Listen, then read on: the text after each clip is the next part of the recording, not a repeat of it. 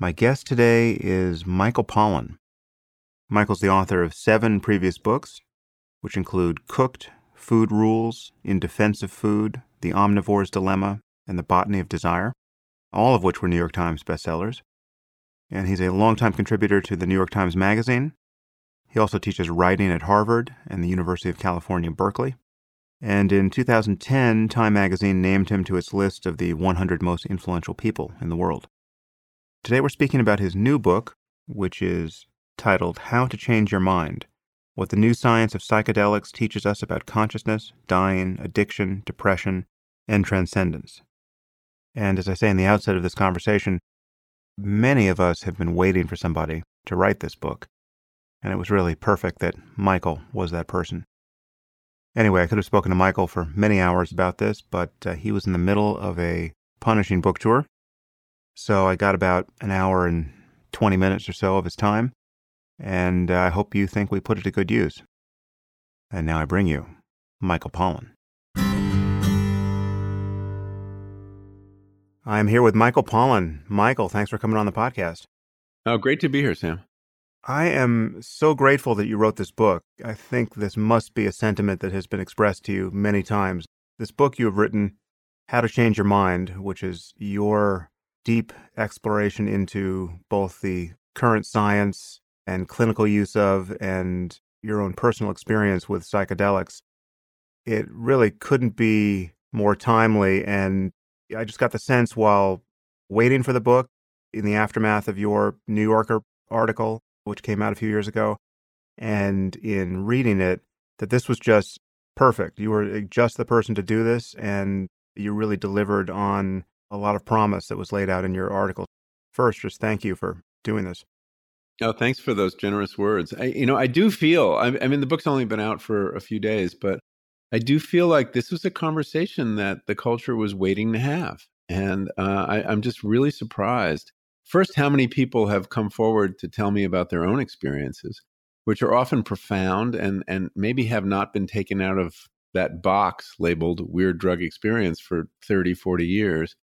Um, but also the fact that it, it, seems like we're ready to have a kind of more matter of fact discussion of these things and, and look at them as tools, what they're good for, what they're not good for, uh, rather than you know the, the, the usual kind of um, instantaneous reaction, you know, evo- evoking, invoking all the the problems of the '60s. Um, so, uh, so I, I've been hopeful by you know and encouraged by the response. Yeah, and you were especially well placed, in my view, to write this because I mean, not only your your background as a writer and journalist, but because the '60s had sort of passed you by. You were born right in this valley where you were sort of young enough to kind of miss the Summer of Love. So you were not this old acid head who's now dusting off his interest in altered states of consciousness. You were exploring this for the first time. Yeah. I guess the first question is what was that like? You're 60 now or you're 61? I'm 63 now. I was in my late 50s when I started working on this. So that is precisely the time where people's risk aversion seems to be kicking into high gear. And, you know, I, as someone who has done a fair amount of psychedelics in his youth, but has since done none for precisely the reasons that might have given you some trepidation to do this in the first place. What was that like? How long did you have to negotiate with yourself and with your wife and uh, your agent? What was the process before you jumped? Uh-huh. well, I definitely didn't tell my agent about it. Um, not at the beginning. Um, you know, I was a very reluctant uh, psychonaut. Uh, I hadn't really had experience of these drugs, except for a couple very mild, so-called aesthetic experiences with psilocybin in my late twenties.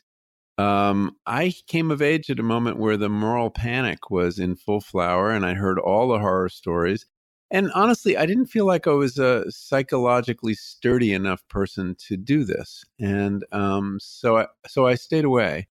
Um, then to approach it later i mean it's true when you're when you're 20 you know when you were having your experiments in uh in nepal um you you believe you're immortal uh and you are you know i mean men that age are great risk takers that's why we send them to war And um, but here I was approaching 60 and you know was not unhappy and had a pretty good life and why mess with it? Uh, and on the other hand, um, uh, so I had to overcome a lot of reluctance uh, of so many things. I mean, the fear of the drugs and the experience, the uh, the new age kind of woo woo uh, vocabulary of my guides, um, the music that they played. Mm-hmm. So many things just rubbed me the wrong way. You're unusually hung up on the music. Uh, that was. I know. I don't know why. It kind of adorable that that was such a sticking point. it really got to me. It was the kind of music you might hear at a high end spa while you're getting a massage. For for some reason, this is profound to some people. Uh, so, uh, and my, you know, I argued with myself before every one of my trips. I had a, a, an awful sleepless night where part of me was arguing, "Are you crazy? You know, you're going to go up to the top of this mountain. You're going to be with someone you barely know. You could have a heart attack, and he's not going to call nine one one because it's going to get him into trouble." And um, and then the other half would be saying, "But aren't you curious? You know, you've never had a, a spiritual experience, aren't you?" Um, uh, you know, plus you got a book to write. And um, so it was, uh, you know, this ping pong match but every night. And I realized eventually that that was my ego trying to stop me from what was going to be a full assault on it. Um, so I, uh, fortunately, I overcame that reluctance. I, I mean, I'm very glad I did, but I could see how easily you would not do this. Now, you hadn't taken any trip yourself when you wrote the New Yorker article. Is that right? That's right. I hadn't done it then. And that article was kind of straight ahead science writing. I, th- I think the New Yorker would have been frightened off had I said, hey, and, I'll, and I'm going to have a trip too. I had to stick to the people in white coats, you know. That's that. That's to get it in the New Yorker. It was hard enough to get a piece on psychedelics into the New Yorker in 2014. That's interesting. That actually took some negotiation with your editors. Well, I mean, think about it. There was, uh, I mean, I did, pr- I proposed it to them, and they bit. But then I handed in fourteen thousand words on science that had not yet been peer reviewed. So I could see why it was a bit of a stretch. And there was this very interesting moment two or three days before close where uh, I got word from my editor that I had to find a prominent uh, psychiatrist or somebody who thought this was all bullshit and uh, so I spent a day dialing, you know, dialing around until I found. I thought Tom Insel, the uh, former head of the National Institute of Mental Health, would give me the establishment cautions. But when I reached him in Davos, he was like, "He was on acid." No, this this research is really interesting. I think we I think we need to do it. And um, I finally got uh, uh, the head of the National Institute of Drug Abuse to give me the the quote I needed, which was, "These drugs can be abused," which we know. I don't disagree with that. That's the squarest quote you could find. Yeah, that was the best uh, I could do. That's funny.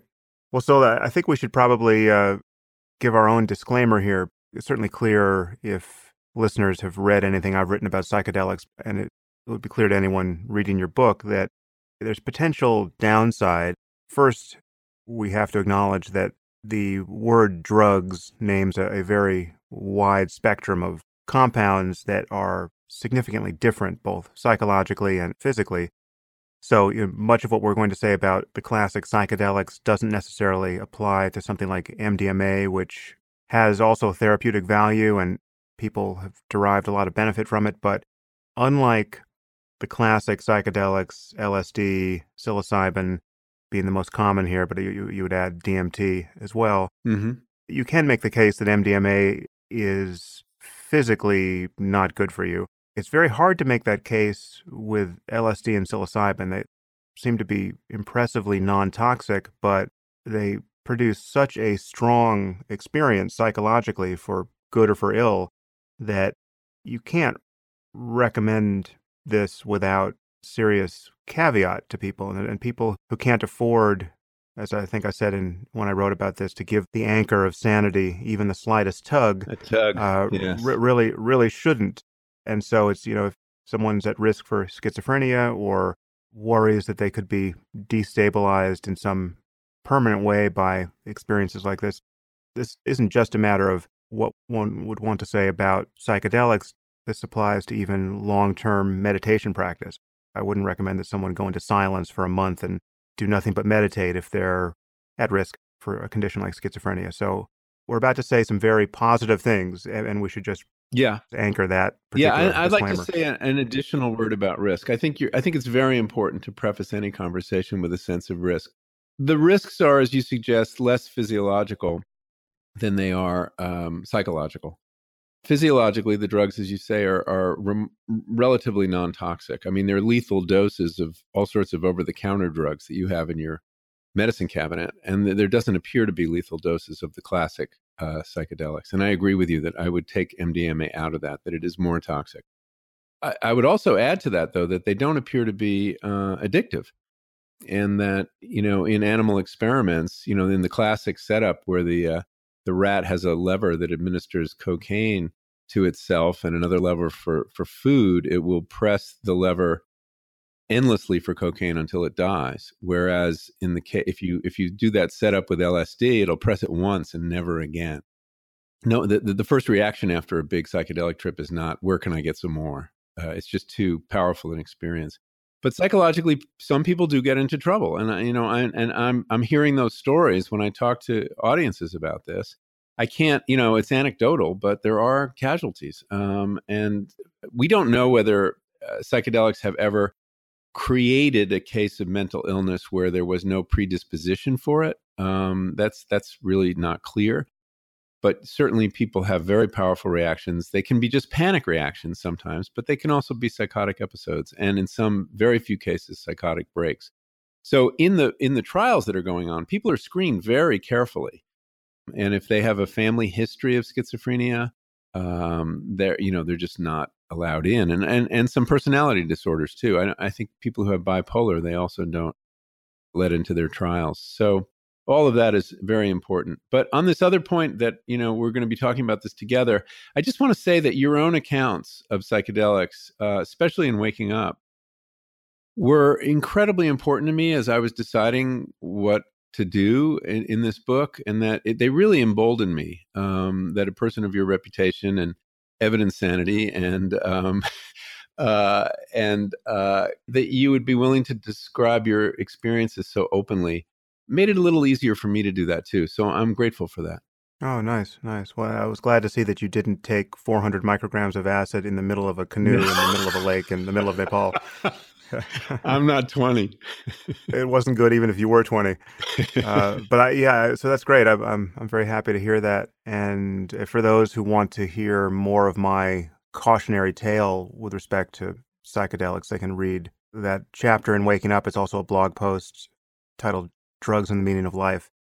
But the flip side, of course, is that both of us are convinced that these drugs have immense promise, both therapeutically for eh, people who are in one or another state of obvious unwellness, but also, as you phrase it many times in the book, the betterment of well people. And that's mm-hmm. the more controversial side of this that people who are experiencing ordinary levels of happiness and well being still stand a lot to gain from these sorts of experiences. I mean, that's certainly been my experience and it's been yours. Again, we'll dive into that, but you know, the disclaimer still stands and you know, people need to find whatever experts in their life to consult before they take any implicit advice coming from us here. And also, ideally, I mean, one way to mitigate the risk um, is to is to work with a guide, um, someone who is a professional, uh, someone who really knows the territory. And we'll talk a little later about what how a guided experience differs from a uh, so-called recreational experience. But I think it's a profound difference, and it definitely mitigates uh, the risk. I guess let's start with a snapshot of the landscape here. I guess I've distinguished two aspects to it here. There's the renewed clinical interest. Maybe you can describe how that looks now and the conditions for which people are, you know, marshaling psilocybin and other drugs and then we can talk about the notion of the betterment of well people as well. Sure. Well, what's happening right now and has been happening now for really almost two decades is a renaissance of research that was going on in the 1950s that I was not aware of. I think many people, I mean, even I talked to young psychiatrists, they never heard about this in their education, but that in the 50s, there was a really uh, fertile period of experimentation by you know serious psychiatrists and academics to try to figure out what LSD and then a little later psilocybin might have to contribute to mental health treatment. And the work that's been going on now since the late 90s is really uh, attempt to pick up that thread that was dropped during the uh, the moral panic that led to the backlash against psychedelics in the 60s. And you know, we had this 30-year hiatus in research, which is I don't know if I can think of another example of a promising line of inquiry that scientists were very excited about. I mean, many people thought it was a this was going to be a psychiatric wonder drug that was completely suppressed for a period of time uh, and then resumed. And uh, we can only imagine what we might know had we continued uh, and had that other 30 years of experience and research with these drugs. But anyway, the work that's going on now so far is mostly repeating experiments that were done in the 50s, but doing them to much better standards. The randomized, double blind, controlled trial is, is really doesn't really come into common use until 1962 or three, um, after the thalidomide scandal or tragedy. And that, that's when we had an experience with a drug that was being given to pregnant women that led to birth defects. It was a horrible episode and that and it was only then that we started regulating the drug approval process the way we do it now and so these trials that were done in the 50s by modern standards aren't adequate they often weren't controlled and it is hard to control a psychedelic ex- experiment because you usually can tell who's who got the acid and who got the placebo. The the double blind yeah, thing it becomes unblinded pretty pretty quickly. quickly. And um, so the kinds of indications they're using the drugs for now are the anxiety and depression felt by cancer patients after they get uh, that life, you know, either that terminal or life threatening diagnosis.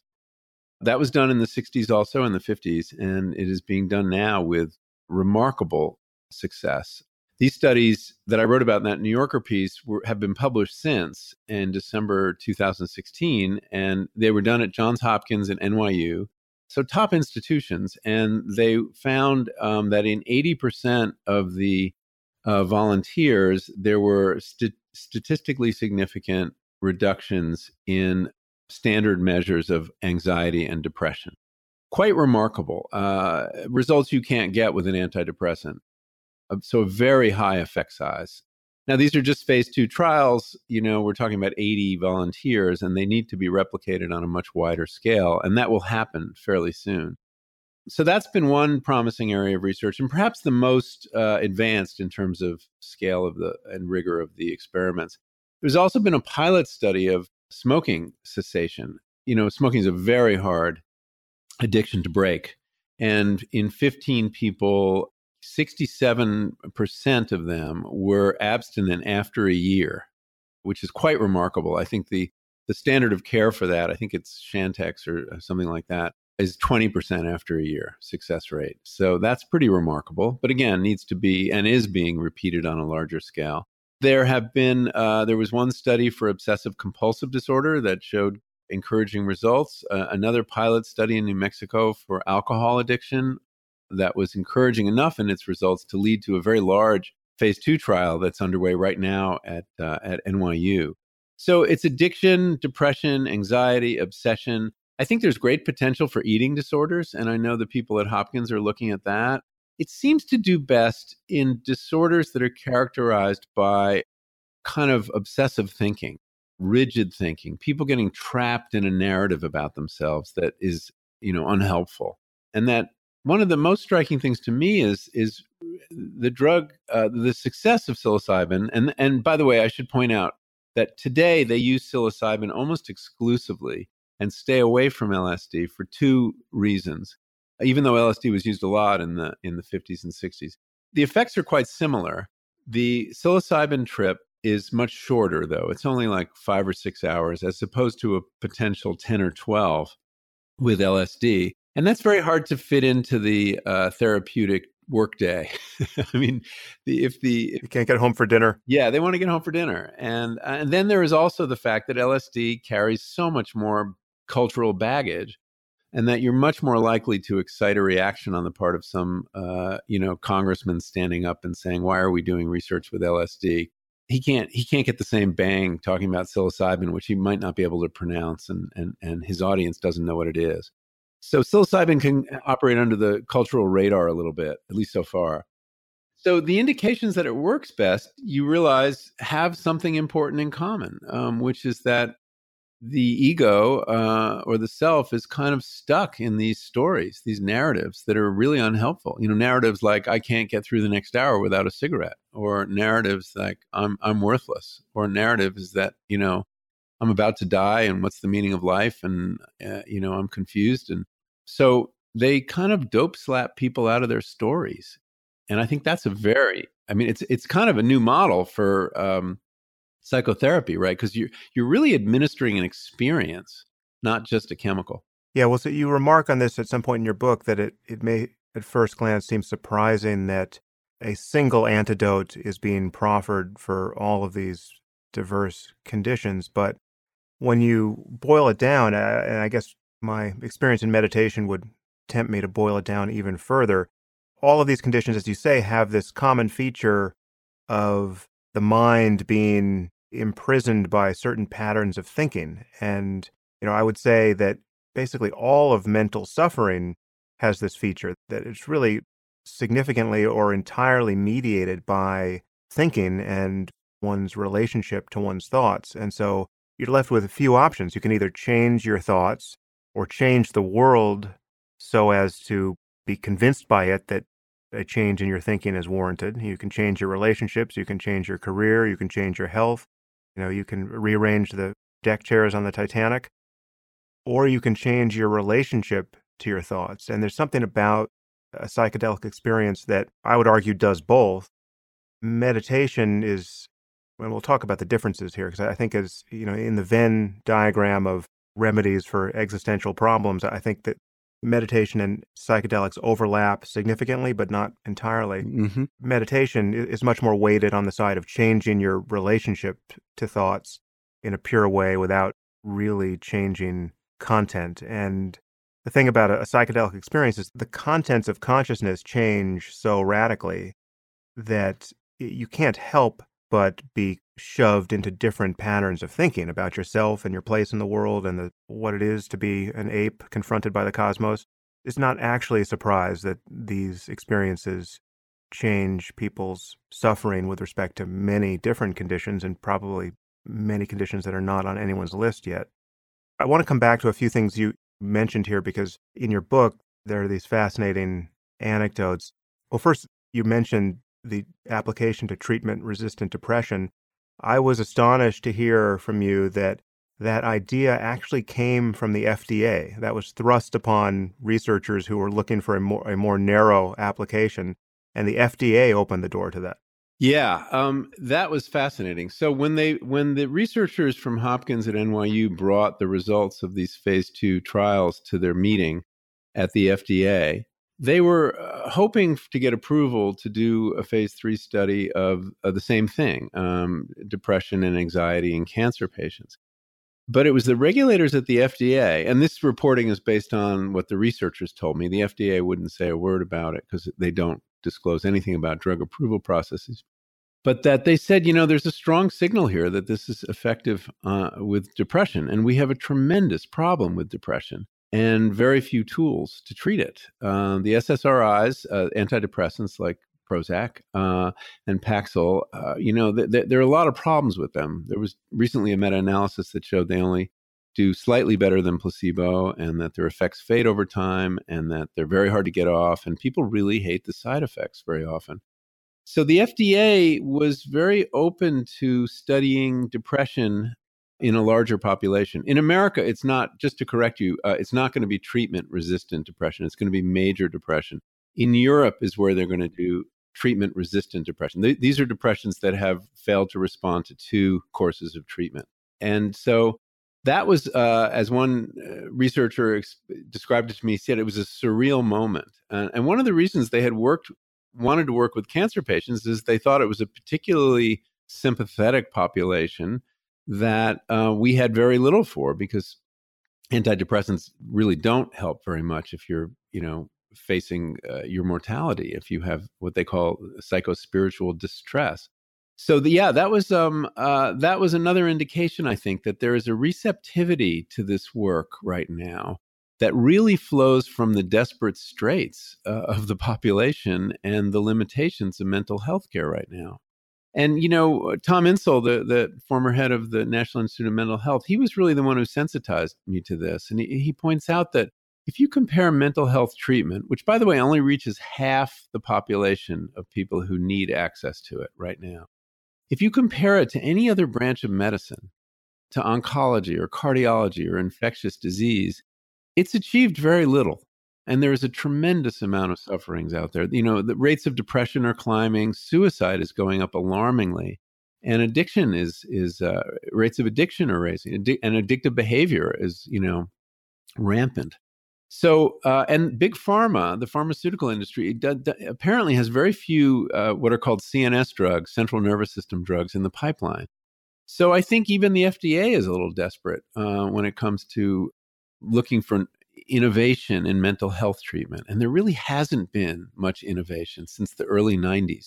So, I think psychedelics come along now at a, at a very propitious moment. Yeah, well, I want to spend a couple of minutes on the end of life care and the cancer patient stories you tell because there's one in the book that is fairly arresting and inspiring and also i just had recent experience with this someone close to me in my family recently died of pancreatic cancer and i was you know for the first time in many many years in the situation of being you know close to someone who was dying and just being taken through every stage of the medicalization process of death where treatment is no longer treatment and you you go into a hospice situation. And you know I was struck at every stage along the way that the promise of bringing equanimity to the person who's dying it's really not just about the person who's dying the state of mind of the person who's dying affects everyone around him or her and, and to some degree this is just luck of the draw i mean it's just you know you're you're lucky not to have dementia you're lucky not to be in excruciating pain. And, you know, there are treatments for both of those things are, in the first case, basically non existent, in the second, imperfect. But, you know, as it happened, my family member got very lucky and he died in a state of just virtually unbroken gratitude and love. And it was just, I mean, he won the death lottery, essentially. And the effect. Why? What happened? He was not someone who was at all overcome by regret or I mean he was just feeling gratitude and love for seemingly every conscious moment that was left to him and the experience of being with him and mourning the loss of him was totally different than if he had been in some radically different state of you know being terrorized by the contents of his, his own mind sure. which is the way many people die and you tell a story in your book of a cancer patient who, you know, on the basis of, I think it was one psilocybin experience, was set on course to have a an extraordinarily beautiful process of dying, which affected everyone around him. Yeah, you're talking about Patrick Mettes, who is a, uh, a was a journalist in New York, worked for MSNBC, was about my age at the time, in his 50s, and he had bile duct cancer that had spread to his lungs he was really paralyzed by anxiety and depression. And he read about the trial at NYU in the same article I first heard about it, actually, in the New York Times. And he immediately called them and uh, applied to get in. It's interesting, his wife, Lisa, was against it uh, and thought that this represented a surrender to death and that he would he'd given up fighting and that's a very common reaction and and indeed most oncologists uh, at least in that when that study was going on, reacted the same way. They had a lot of trouble getting referrals because the oncologists see any acceptance of death as a as a as a defeat, and and they take it personally as if it were their defeat. So, but he went ahead anyway, and he had a, a profound experience that involved um, a rebirth.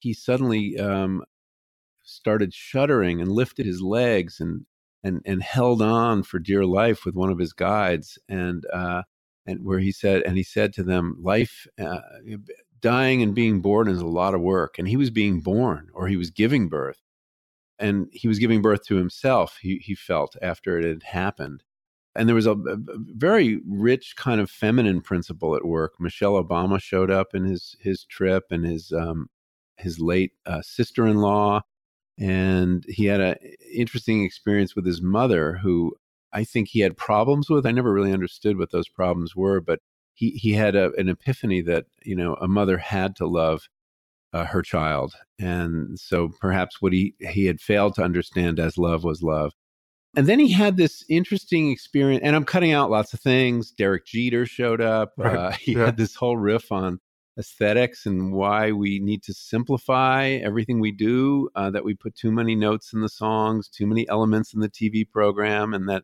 we needed to focus on love, and that love was the most important principle. And I'll get back to that because the the the problem of platitudes on the psychedelic experience is interesting, if it is a problem. But um, and then he had this experience of kind of climbing up to this precipice that was made of stainless steel and it was kind of sharp and looking out over it and seeing this this plane of of consciousness that was infused with love. And he saw that as a form of consciousness outside of himself that would survive him. And he could go there now, he realized. He could he could go over to that side but chose not to. That he that he didn't want to leave his wife yet, and that he still had uh, some time that he wanted to spend in this world.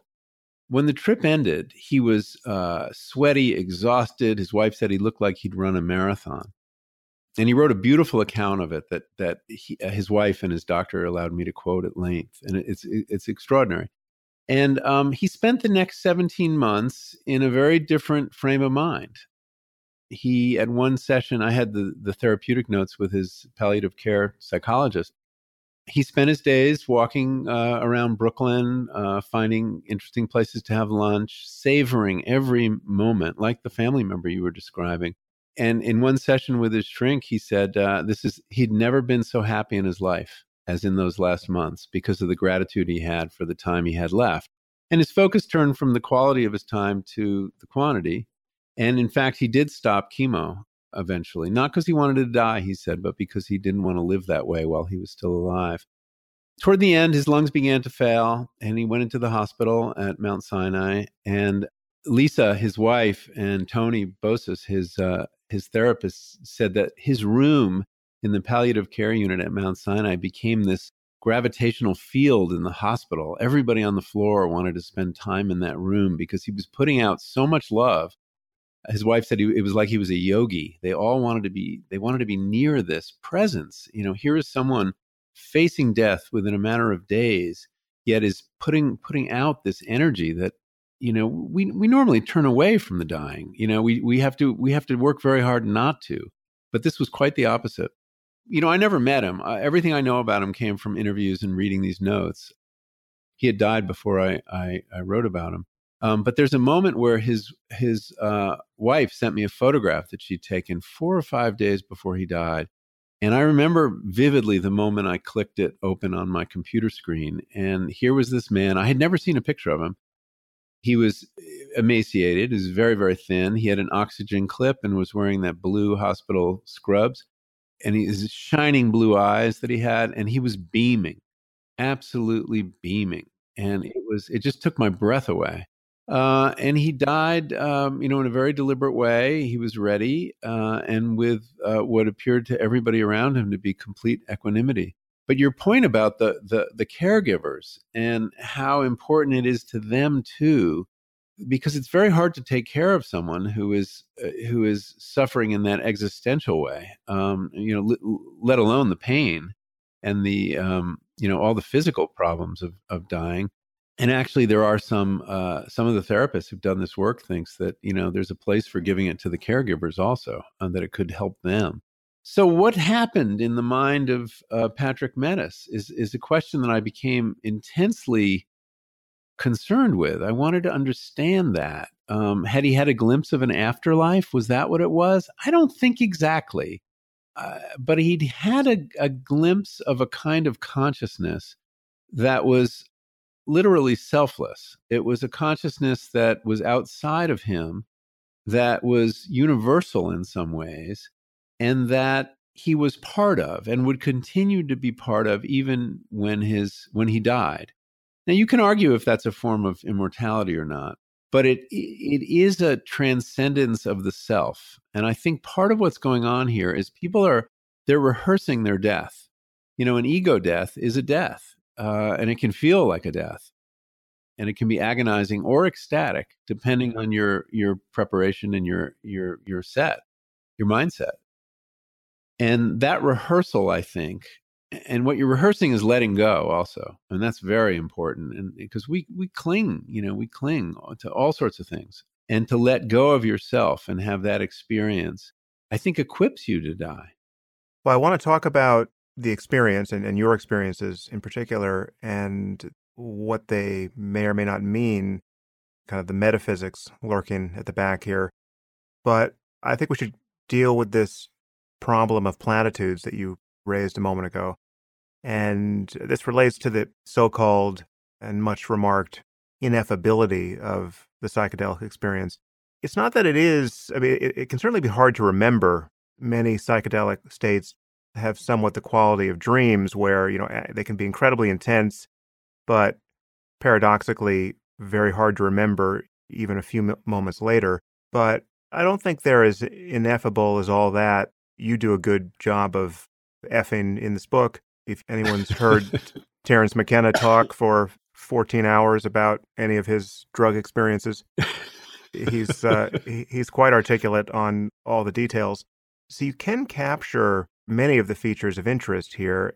The problem of platitude, and, and again, you remark on this at several points in the book, and it, it's something I'm sensitive to also as a writer. You hate to boil it all down to a sentence that belongs on a, a Hallmark card, I think, as you put it. But I think there's a principle of charity you have to extend to the other person and even to your former self when you're trying to capture these experiences because a statement like love is the principle of being say right love is everything that ma- is the only thing that matters yes. right that, that like if, if you actually do the work to capture what that state of mind is it's worth doing yeah. So I have a slightly different take on the platitudes. I like I think they're true. I think that a that a platitude is a truth after you've drained out all the emotional content and you've defended against it with irony and um, cynicism. So I think in a way we are, you know, it's like most cliches are true at some level, right? And that these platitudes, let's say about the importance of love, it's really true, but it's so obvious and I, I, say at some point in the book that psychedelics can make you a, a fervent evangelist of the obvious. But we, you know, we're so con- consumed with novelty that we, I think, we don't pay enough attention to the obvious, uh, and the obvious often contains wisdom. And I think that one of the things that happens on psychedelics, it's it's the problem of ineffability that William James described, about the mystical experience, but it's another issue he talked about too, which was this noetic quality. The idea that the, the truths that you're acquainted with or the insights you have are not mere opinions, they have the status of revealed truth. They're like tablets handed down from the gods, you know, and and I think that's true with some of those platitudes.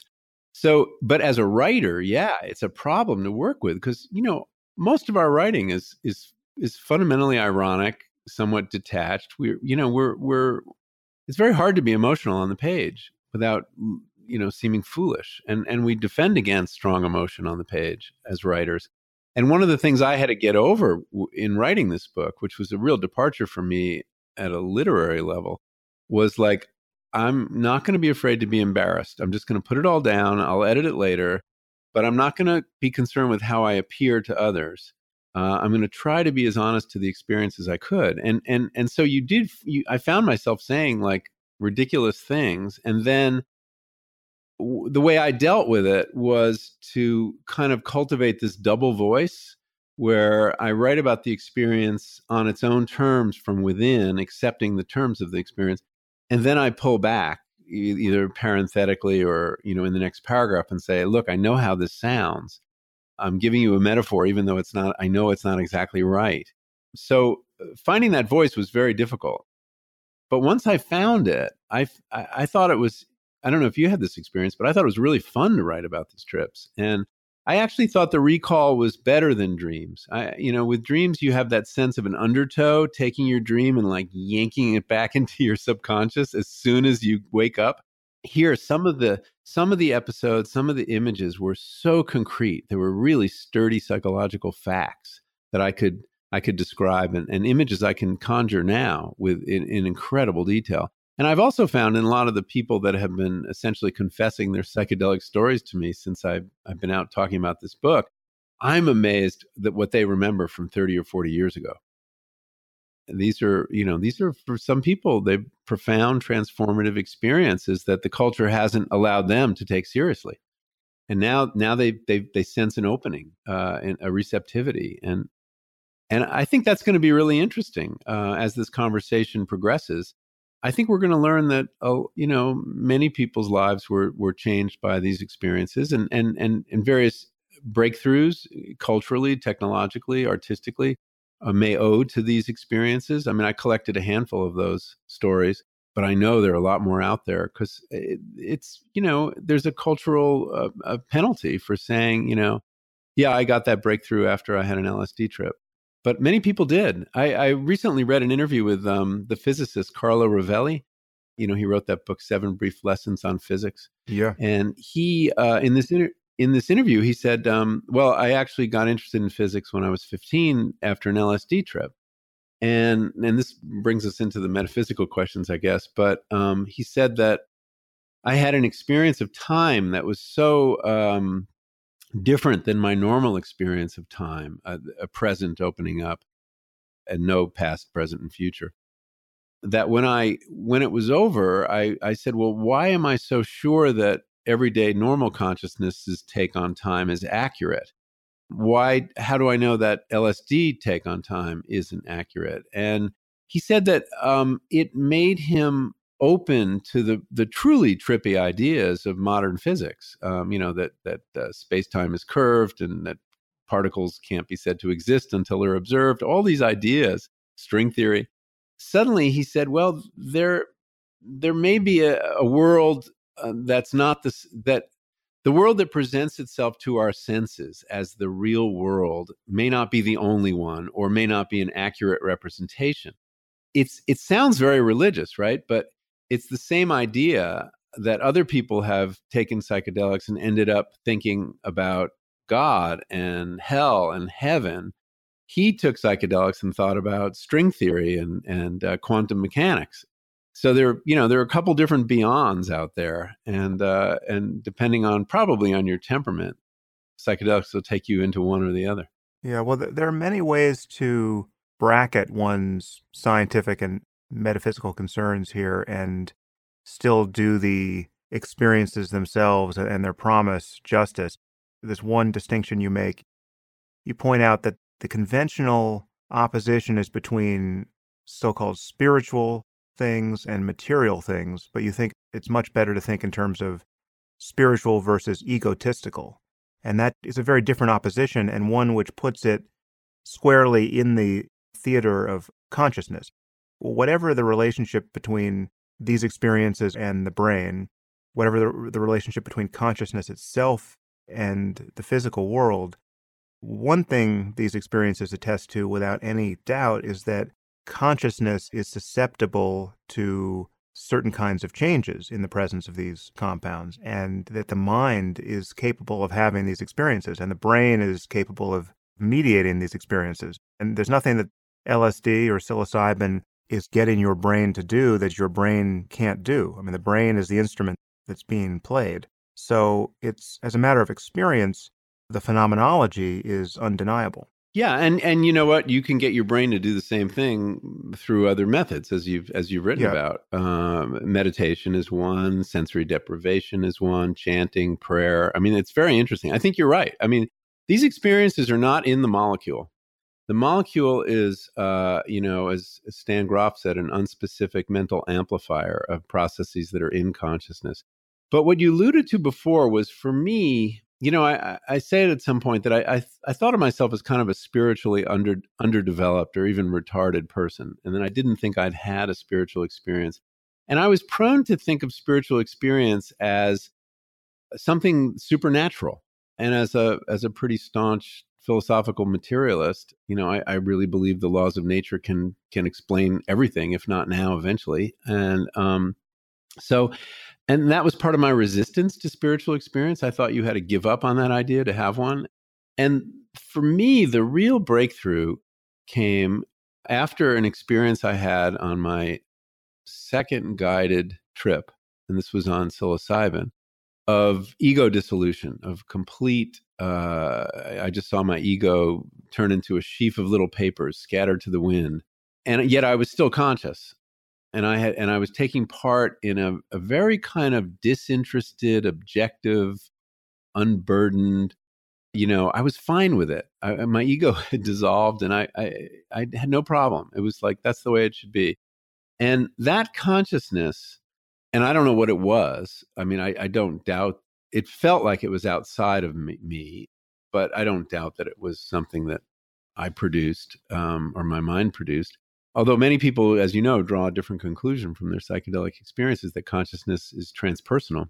But um, but it did teach me something powerful, which was that I don't have to identify with my ego all the time, and that my ego is is is a character, is an element, is a projection in my head, and uh, I don't always have to listen to it either. And that I got a kind of distance on it because I beheld it from this new perspective. And I know the eyes are sound confusing here because there are two of them, and we don't really have. I mean, this is in, this is where you get into ineffability. We don't have a first person pronoun that can split quite like that. And that was liberating to me. I mean, for one thing, that experience gave me a, a little sample of what Patrick Mettes had experienced this sense of a consciousness that um, was not perturbed by the dissolution or the death of the self. And that seemed so much more durable than that, so much more universal than that. So that was really interesting. And that, and, and in that sense, I achieved what I needed to to understand Patrick Mettes and the other volunteers I was talking to.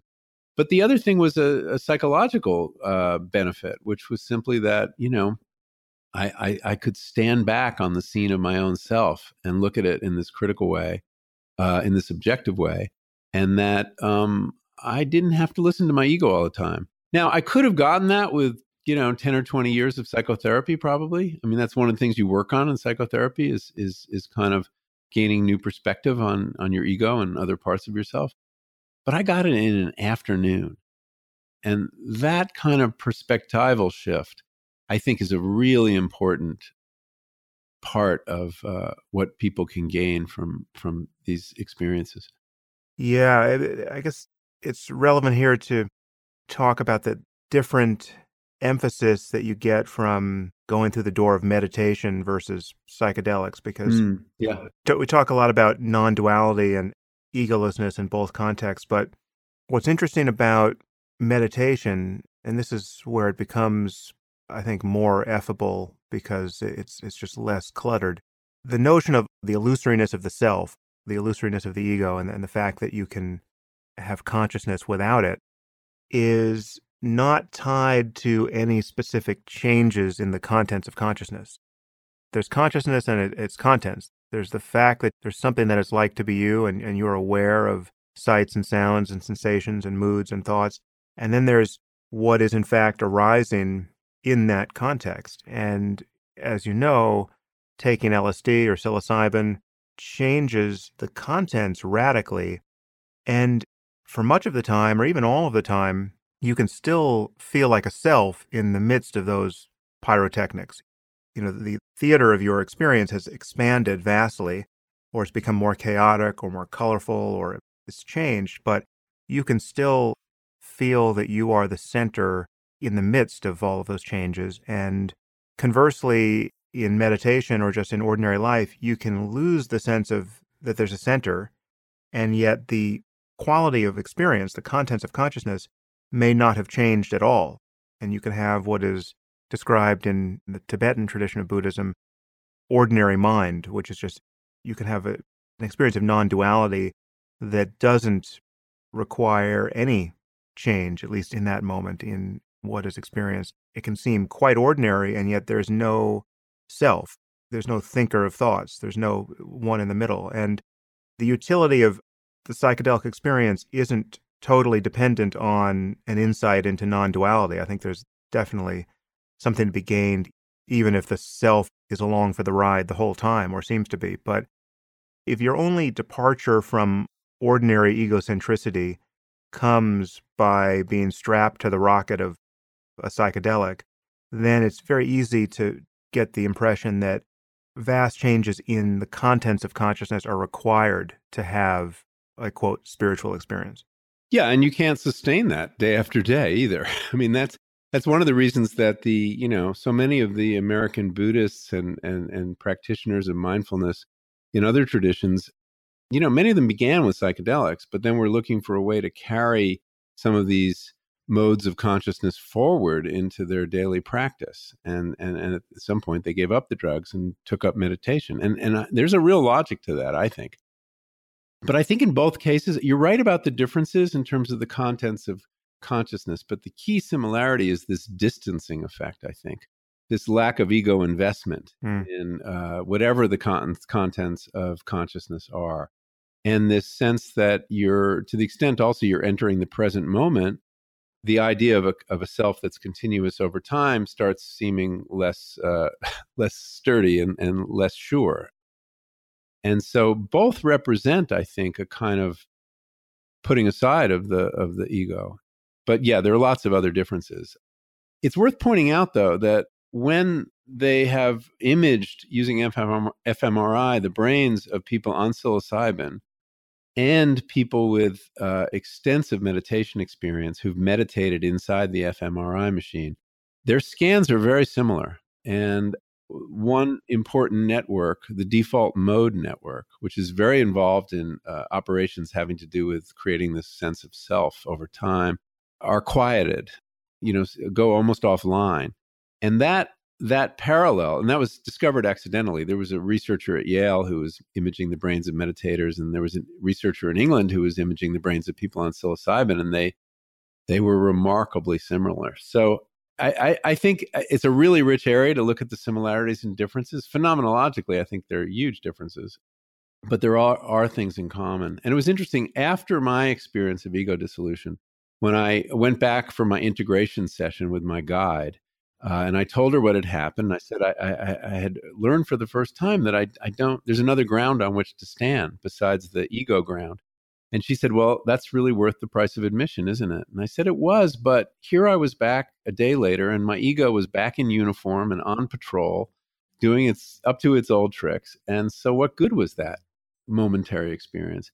And, and this speaks to the difference between a regular practice and psychedelics. And she said, Well, having sampled that perspective, having had a taste of another way to be and another way to react to what happens in your life, you can cultivate that. And I asked her how, and she said, meditate. And that, you know, in a daily practice, you can, and I know we're not supposed to be striving in meditation, but, um, but I do um, that you can you know reach for that state of uh, disinterest or calm uh, ability to observe the contents of your thought and uh, and and she that proved to be true I, I, I actually became and I know I shouldn't use these value judgments, but a much better meditator than I was. I, I had an easier time quieting my thoughts having had that experience. So I do think that there's I can imagine, you know, inaugurating meditation practices with psychedelics. Yeah, well, many of us have. You know, that's how you that's how you get that's your baptism. That was the only way I think I would have discovered that there was mm. a there there with meditation. I think you know this was a very common experience in the 60s. I, I'm sure it's been it's continued to be common, but there are those of us who are sufficiently egocentric and lumpen in our sensitivity to these things, but for being bowled over by some psychedelic, we just wouldn't be candidates for right. introspection. I mean, I, I, would imagine if I had been taught to meditate, you know, I just would have spent 10 minutes on it and thought, well, that's just, there's nothing in there. Uh, I'm just sitting here thinking and, getting bored. And it would have been, at the very least, a long process of kind of rational argumentation that would have had to have convinced me that it was worth exploring despite all the restlessness and boredom and this was Terence McKenna's point. It was kind of his psychedelic trump card that he played again and again which is that you know, if you teach someone to meditate or to do yoga or have them go on pilgrimage to some holy mountain, nothing is guaranteed to happen. And yet, if he gives you, you know, five dried grams of magic mushrooms or DMT or some other potent psychedelic, something's going to happen. whoever you are, a freight train of significance is going to be coming your way in a matter of moments. With one significant exception. You know, you know the Ram Dass story, right? About yeah, giving yes. it to his guru. Yes, I do know that well. Yeah. Uh, and his guru said, you know, what what are these psychedelics you're talking to me about? You know, what's the big deal? And he said he asked for uh, for it, and he's he wanted a, as big a dose as Ram Dass could give him, and he took something like 600 micrograms of LSD and claimed that nothing happened. right. I love that story, yeah. but I wouldn't be surprised if it's apocryphal. Yeah, there there are many stories around Maharaji, who was his guru, and which are similarly uh, extreme. And yeah, having spent a lot of time in those scenes, or I, I, Maharaji was before my time, but I knew Ram Dass, and I've spent my time in the company of various Indian meditation masters. The level of confirmation bias and a disinclination to be skeptical of, of the stories of that kind, you can cut it with a knife in the air. So I can imagine.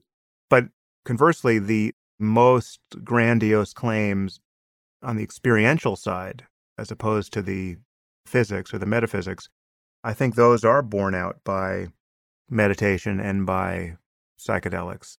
You know, the ego is an illusion. There's just no question about it subjectively if you look closely enough, and the experience maps on to neurology far better than this imagined self that has to be sitting somewhere unchanging in the center of the brain. I want to come back to the default mode network for a moment because it actually unifies the psychedelic and meditation experience and the illusoriness of the self more than most people, I think, notice. Well, first, we should remind people why it's called the default mode network. So, it, what happened is in virtually every fMRI study ever conducted, they would find that these midline structures in the brain would reduce their activity when the subject was on task. So whatever task you gave someone, whether it's you know, recognizing words or visual images or following motor commands, whatever it is, there was this alteration between the heightened activity in these midline structures between trials and its diminishment when attention was going outward toward the task. You know, Marcus Raichle called it the default mode. And as you say, it's been, it also correlates positively with things like self representation and mind wandering and many other forms of cognition and memory that plausibly anchor our sense of self. But one further implication here is that when our attention is outward going on a task, we are continually undermining, if not entirely losing, our sense of self. And the more I pay attention to what it's like to be me, I- am convinced that this is happening all the time to everyone. It's not like the self really exists and we have to take acid or meditate for years to get rid of it. It actually doesn't exist. And it only seems to exist retrospectively when we are thinking about it. Basically, it is what it feels like to be thinking without knowing that you're thinking. But when your attention is demanded and you focus on something in the external world, I would argue that in those moments, people are losing their sense of self. And we even have a phrase that captures it. We talk about being lost in our work, for instance. When you concentrate on anything, there's this kind of canceling of your experience of looking over your own shoulder.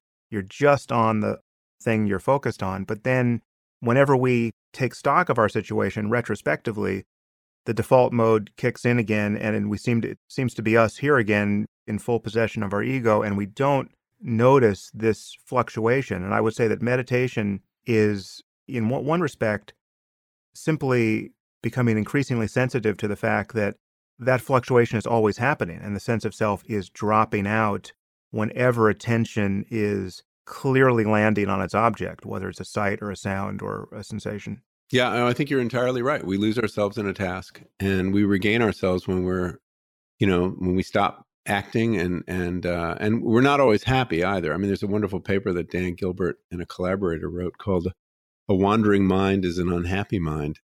When we don't have something to take us out of ourselves, we're often miserable, and and that's um, and you can argue, and some do, that uh, depression is the case of a hyperactive default mode network, where it's very hard to get out of it and absorb yourself in anything in the world. You're you're you're you're kind of walled off inside your default mode network, and that's where you spend altogether too much time. My guess is there are many ways to turn off the default mode network. I mean, a task is one, flow, you know, the whole idea of flow definitely turns it off. But my guess is that you can do it with breathing exercises, you could do it with sensory deprivation, and that if we start imaging the brains of people in these other activities, also chanting and prayer and listening to music of certain kinds, we will find that there are many technologies to to tune it down, to downregulate it, that that could really be helpful to people. You know, drugs are just kind of the um, psychedelics are kind of a shortcut, as you say. They they make something happen with a high degree of reliability, um, but these other methods are um, probably doing the same thing. Yeah, wait. So let's talk about uh, what was on the menu of your journey of discovery here. You took LSD, psilocybin, 5-MeO, DMT, and ayahuasca. Yeah, so there were the four different yep. substances. Um, the most, the, the the the most, for me, my my terrible trip, which unlike yours only lasted twenty minutes, was on 5-MeO DMT, the, in in its natural form, which is the smoked venom of the Sonoran Desert toad.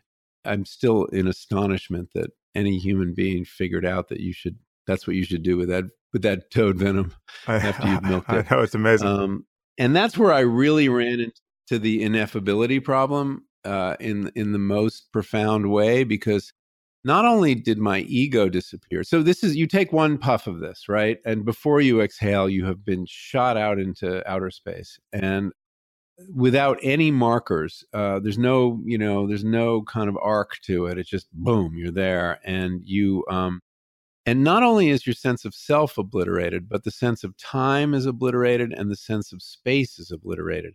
You know, it's very hard to construct a story or a narrative without those three elements. You know, you need place, you need time, you need a character, and I had none of that and uh, it was truly terrifying. It was this uh, category five mental storm in my head, but it wasn't in my head because there was no barrier between what was going on in my brain and the entire universe. And, uh, you know, when I filled out the mystical experience questionnaire that all the researchers use, it should have been a good thing. I had merged with the universe, but it was a horrible thing. And uh, I thought I was dying, and, uh, you know, and uh, I just and I tried very hard to surrender to it, to follow all the instructions my guides had given me, but nothing worked. I, it, those those instructions were like a scrap of paper in a tornado. When it so it was very hard to describe, and and the way I dealt with it as a literary matter was tell my reader, just turn to the reader and explain the problem, and say, look, I'm going to give you two metaphors and this is as close as I can get. And one was being in the midst of a thermonuclear blast, and you know, like one of those houses that they would erect on Bikini Atoll before they blew them up in the early nuclear tests. And the other was to go back before the Big Bang.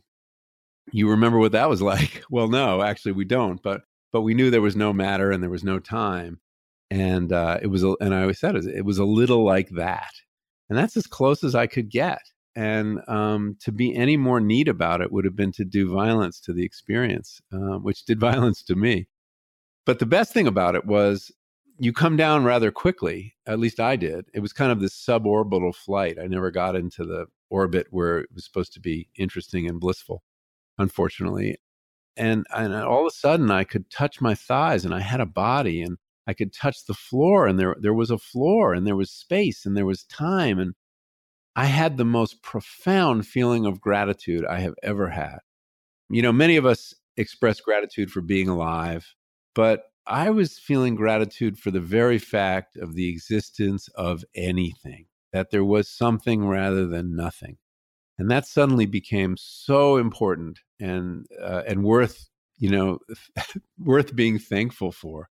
So that was the positive. It's, it's, it was the kind of bliss that follows the surcease of terrible pain, but but I did learn something uh, from the experience, and um, uh, but I will never do that one again. I'm w- wondering why you chose to do 5-MeO DMT rather than DMT. Was it just a matter of opportunity, or? Yeah, it was available to me, and uh, and I just took advantage of the opportunity. This this woman was up from Mexico, where she catches the frogs and milks them, and and I was also very interested in the fact that it was a product of an animal. Um, you know, I had had a plant drug, I'd had a, a, a drug from a fungus, and I'd had a drug from a from an amphibian. And you know, my original entree into this work is as someone who has whose whose meta subject as a as a writer is our engagement with the natural world. All the interesting things we use other species for, and they in turn use us for. And I've always been interested in, you know, why is it that our species, and this is true of uh, almost every culture on Earth, uses some plant drug to change consciousness? Why is that an abiding and apparently universal human desire? It seems kind of maladaptive, except for, you know, helping us with pain.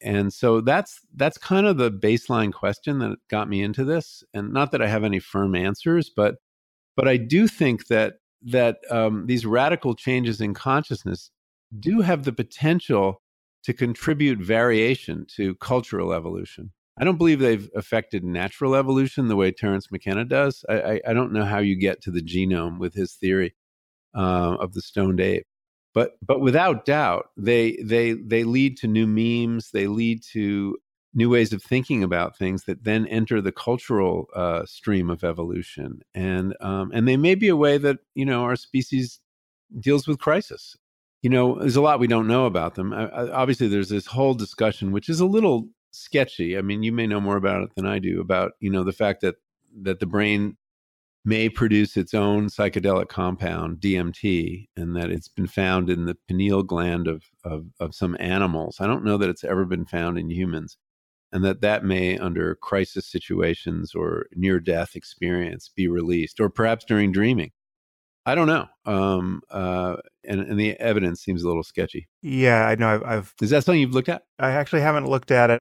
I know some of the DMT research. I read Rick Strassman's book when it came out, so I know a bit about what's thought of DMT. But as you say, it's an endogenous neurotransmitter, and the fact that it is already in our heads is some indication, perhaps, of why DMT trips are so short because the brain metabolizes it so readily. I mean, the, the amazing thing about DMT, apparently, I've never actually taken DMT, so this is third hand, but well attested information that it's the most intense, often billed as the most intense psychedelic experience, but also the shortest.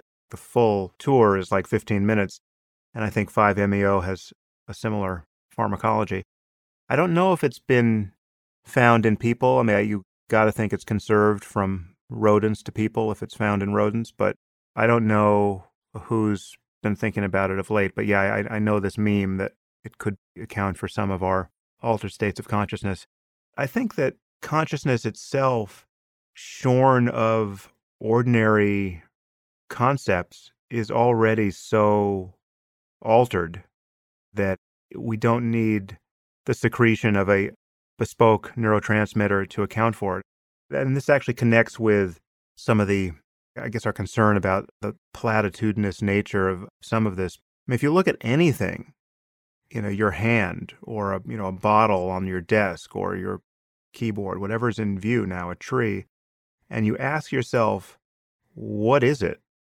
And you, you, yeah. you actually, you can be, become sensitive to the fact that you don't know what anything is. You have words, you have a, this experience of tiling over the contents of consciousness with concepts. But if you look as though for the first time at anything, though you have all of these words you can marshal about it, you actually don't know what anything is. Anything you can notice in consciousness advertises the mystery of being as well as anything else does. I mean, it's like it's all equivalent. Your hand is as mysterious as a unicorn if it would suddenly appear in a meadow in front of you. I mean, there's just, there is nothing, mm-hmm, mm-hmm. There is a kind of irreducible mysteriousness to everything. And on some level, this accounts for what is so paradoxical about our efforts to make sense of and kind of dignify the psychedelic experience with all the meaning that seems to come flooding in when we're having it because this is something that uh, is kind of a deflationary account of one of my own experiences that I've told somewhere. But I remember it was one of my last acid trips I, I, took in the living room of a friend's house and had spent much of it looking at various photos. She had, you know, photos of, you know, great saints and sages you know, on a desktop, you know, like people like Ramana Maharshi and Anandamayi Ma. And, you know, if you've ever gazed into the eyes of a saintly person on acid, you know that there are intense experiences awaiting you there. But at one point, I'm looking into the eyes of some person and having the beatific vision. And then I come down enough to recognize who I'm looking at. And I'm staring at the cover of a TV guide. And the fact that there was a physical TV guide in the room should suggest to you how long ago this trip was taken. Yeah. and I'm looking into the eyes of a particularly maniacal Dick Van Dyke. and like that what that had been I don't know how long I'd been staring at Dick Van Dyke, but presumably it was a good long while because it felt like several ages of the earth. So in retrospect, you can go one of two ways with that. You can say, well, that completely trivializes the experience. You were, you know, a drug-addled moron who thought Dick Van Dyke was God, or anything can become sufficiently worthy of your attention in certain states of consciousness. That you can have the beatific vision in anything. It's a quality of the attention, it's not a quality of the object. But... I, I think that's exactly right. I mean, the third possibility, of course, is that Dick Van Dyke was God. Yes, you, ha- you have to, you know, add that to yeah. the list. But um, there is something very uh, meaning making about the psychedelic experience. Um, you're suggesting we don't need to make meaning, but somebody asked me today, why don't people have these profound experiences of the utter meaninglessness of existence on psychedelics? Why do they? Why are they much more likely to come back with a sense of meaning, significance, you know the sacred quality or the or even just the significance quality and that's a that's a curious thing there have been some there have been some cool experiments that have uh, looked at uh, how lsd changes what you think of uh, a given song and you know we we all have songs usually ones we listen to a lot between like 17 and 22 that are particularly meaningful to us there's some kind of window where meaning attaches to songs more than it does normally and they found if they played a, a, song that you had no attachment to at all while you were on LSD, you would create that attachment, and it would and it would it would resonate with meaning in a way that it never had before, and it would continue to for a long time. And so there was this, you know, uh, speculation about this that serotonin and these receptors are somehow involved in the uh, attaching a meaning to things that might be meaningless. But I, I, I think the more likely possibility is what you're describing, and that there is you know our brains are tuned for novelty right and we and we and the things that are familiar we know like our hand works we know where it is we can find it we can make it do things and so we're not tuned to pay attention to it and one of the things certain drugs do and we know this is true of cannabis i don't know that it's been tested on psychedelics is that they change the balance between the novelty registering parts of our brain and the obvious or the the given, you know, the non-novel parts of our brain. And suddenly the um, the ordinary becomes gets a lot more uh, attention on marijuana. And we all know that experience on marijuana of this, you know, this uh, cookie is just so profoundly amazing. Eh, you know, uh, this this cookie you've had a hundred times in your life or a thousand times in your life suddenly is the platonic cookie, and and that's a it's a curious thing. But I, I, I do think the takeaway is yes that attention properly applied to anything will reveal marvels, and that one of the things that these drugs do for us is restore a sense of wonder um, that gets attenuated and and you know uh, because of predictive coding between you know basically you know our brains are tuned for survival obviously and uh, not dwelling on the obvious you know that that we have our algorithms to deal with the routine and we put a lot of our mental I- energy into dealing with novelty and um and but the wonders of of life aren't necessarily novelties they're they're the familiar mm. and and that's and i think that's a really valuable lesson uh, that, that gets reinforced by some of these substances. Yeah, well, Michael, uh, though time may be an illusion, I realize ours is running short. You're in the middle of a a punishing book tour, and uh, you've been very generous with your time. So, I, just in the last minute here, first, all, I just want to flag for our listeners that there is uh, much more in your book that we haven't talked about. One thing you do in your book is give a history of the discovery and use and prohibition of psychedelics, which is fascinating. And it actually surprised me. There were things I, I thought I knew about the role that Tim Leary played and decisively, both at the beginning and the end, that I was wrong about. It's a fascinating and colorful story with some great characters in it. So we haven't touched on that at all. Before I let you go, I want to ask you how you think about the best case scenario here. I mean, how would you want to see psychedelics integrated into our culture? That's a great question. Um, and I'm not sure I, I have the answer worked out.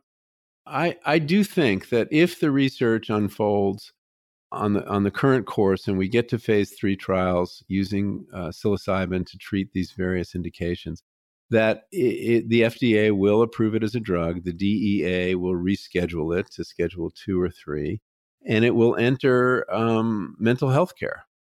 And that could happen in you know five years or so. It may not be that far away. the The harder question is how do you integrate it into everyday life for, um, as we discussed earlier, the betterment of well people? There are many people who don't suffer from depression or anxiety or, or, or mild cases of it who stand to benefit from these experiences. I'm not sure that uh, straight out legalization is a good idea. I think that the lesson that we learn from all the traditional cultures that have used psychedelic substances is that they always regulate their use very carefully. There is usually uh, a ceremony. There are elders involved. There is a. Uh, it's only done on special occasions. It's not done casually. You know, even the Greeks with the mysteries, the Eleusinian mysteries, everybody took the kykeon, which was the, their name for what was apparently a psychedelic substance, only once a year. And if you used it outside of that context, you, you would be punished. It was illegal and so I think that's an important lesson. These cultures who have many more years experience with them than we do didn't use them casually.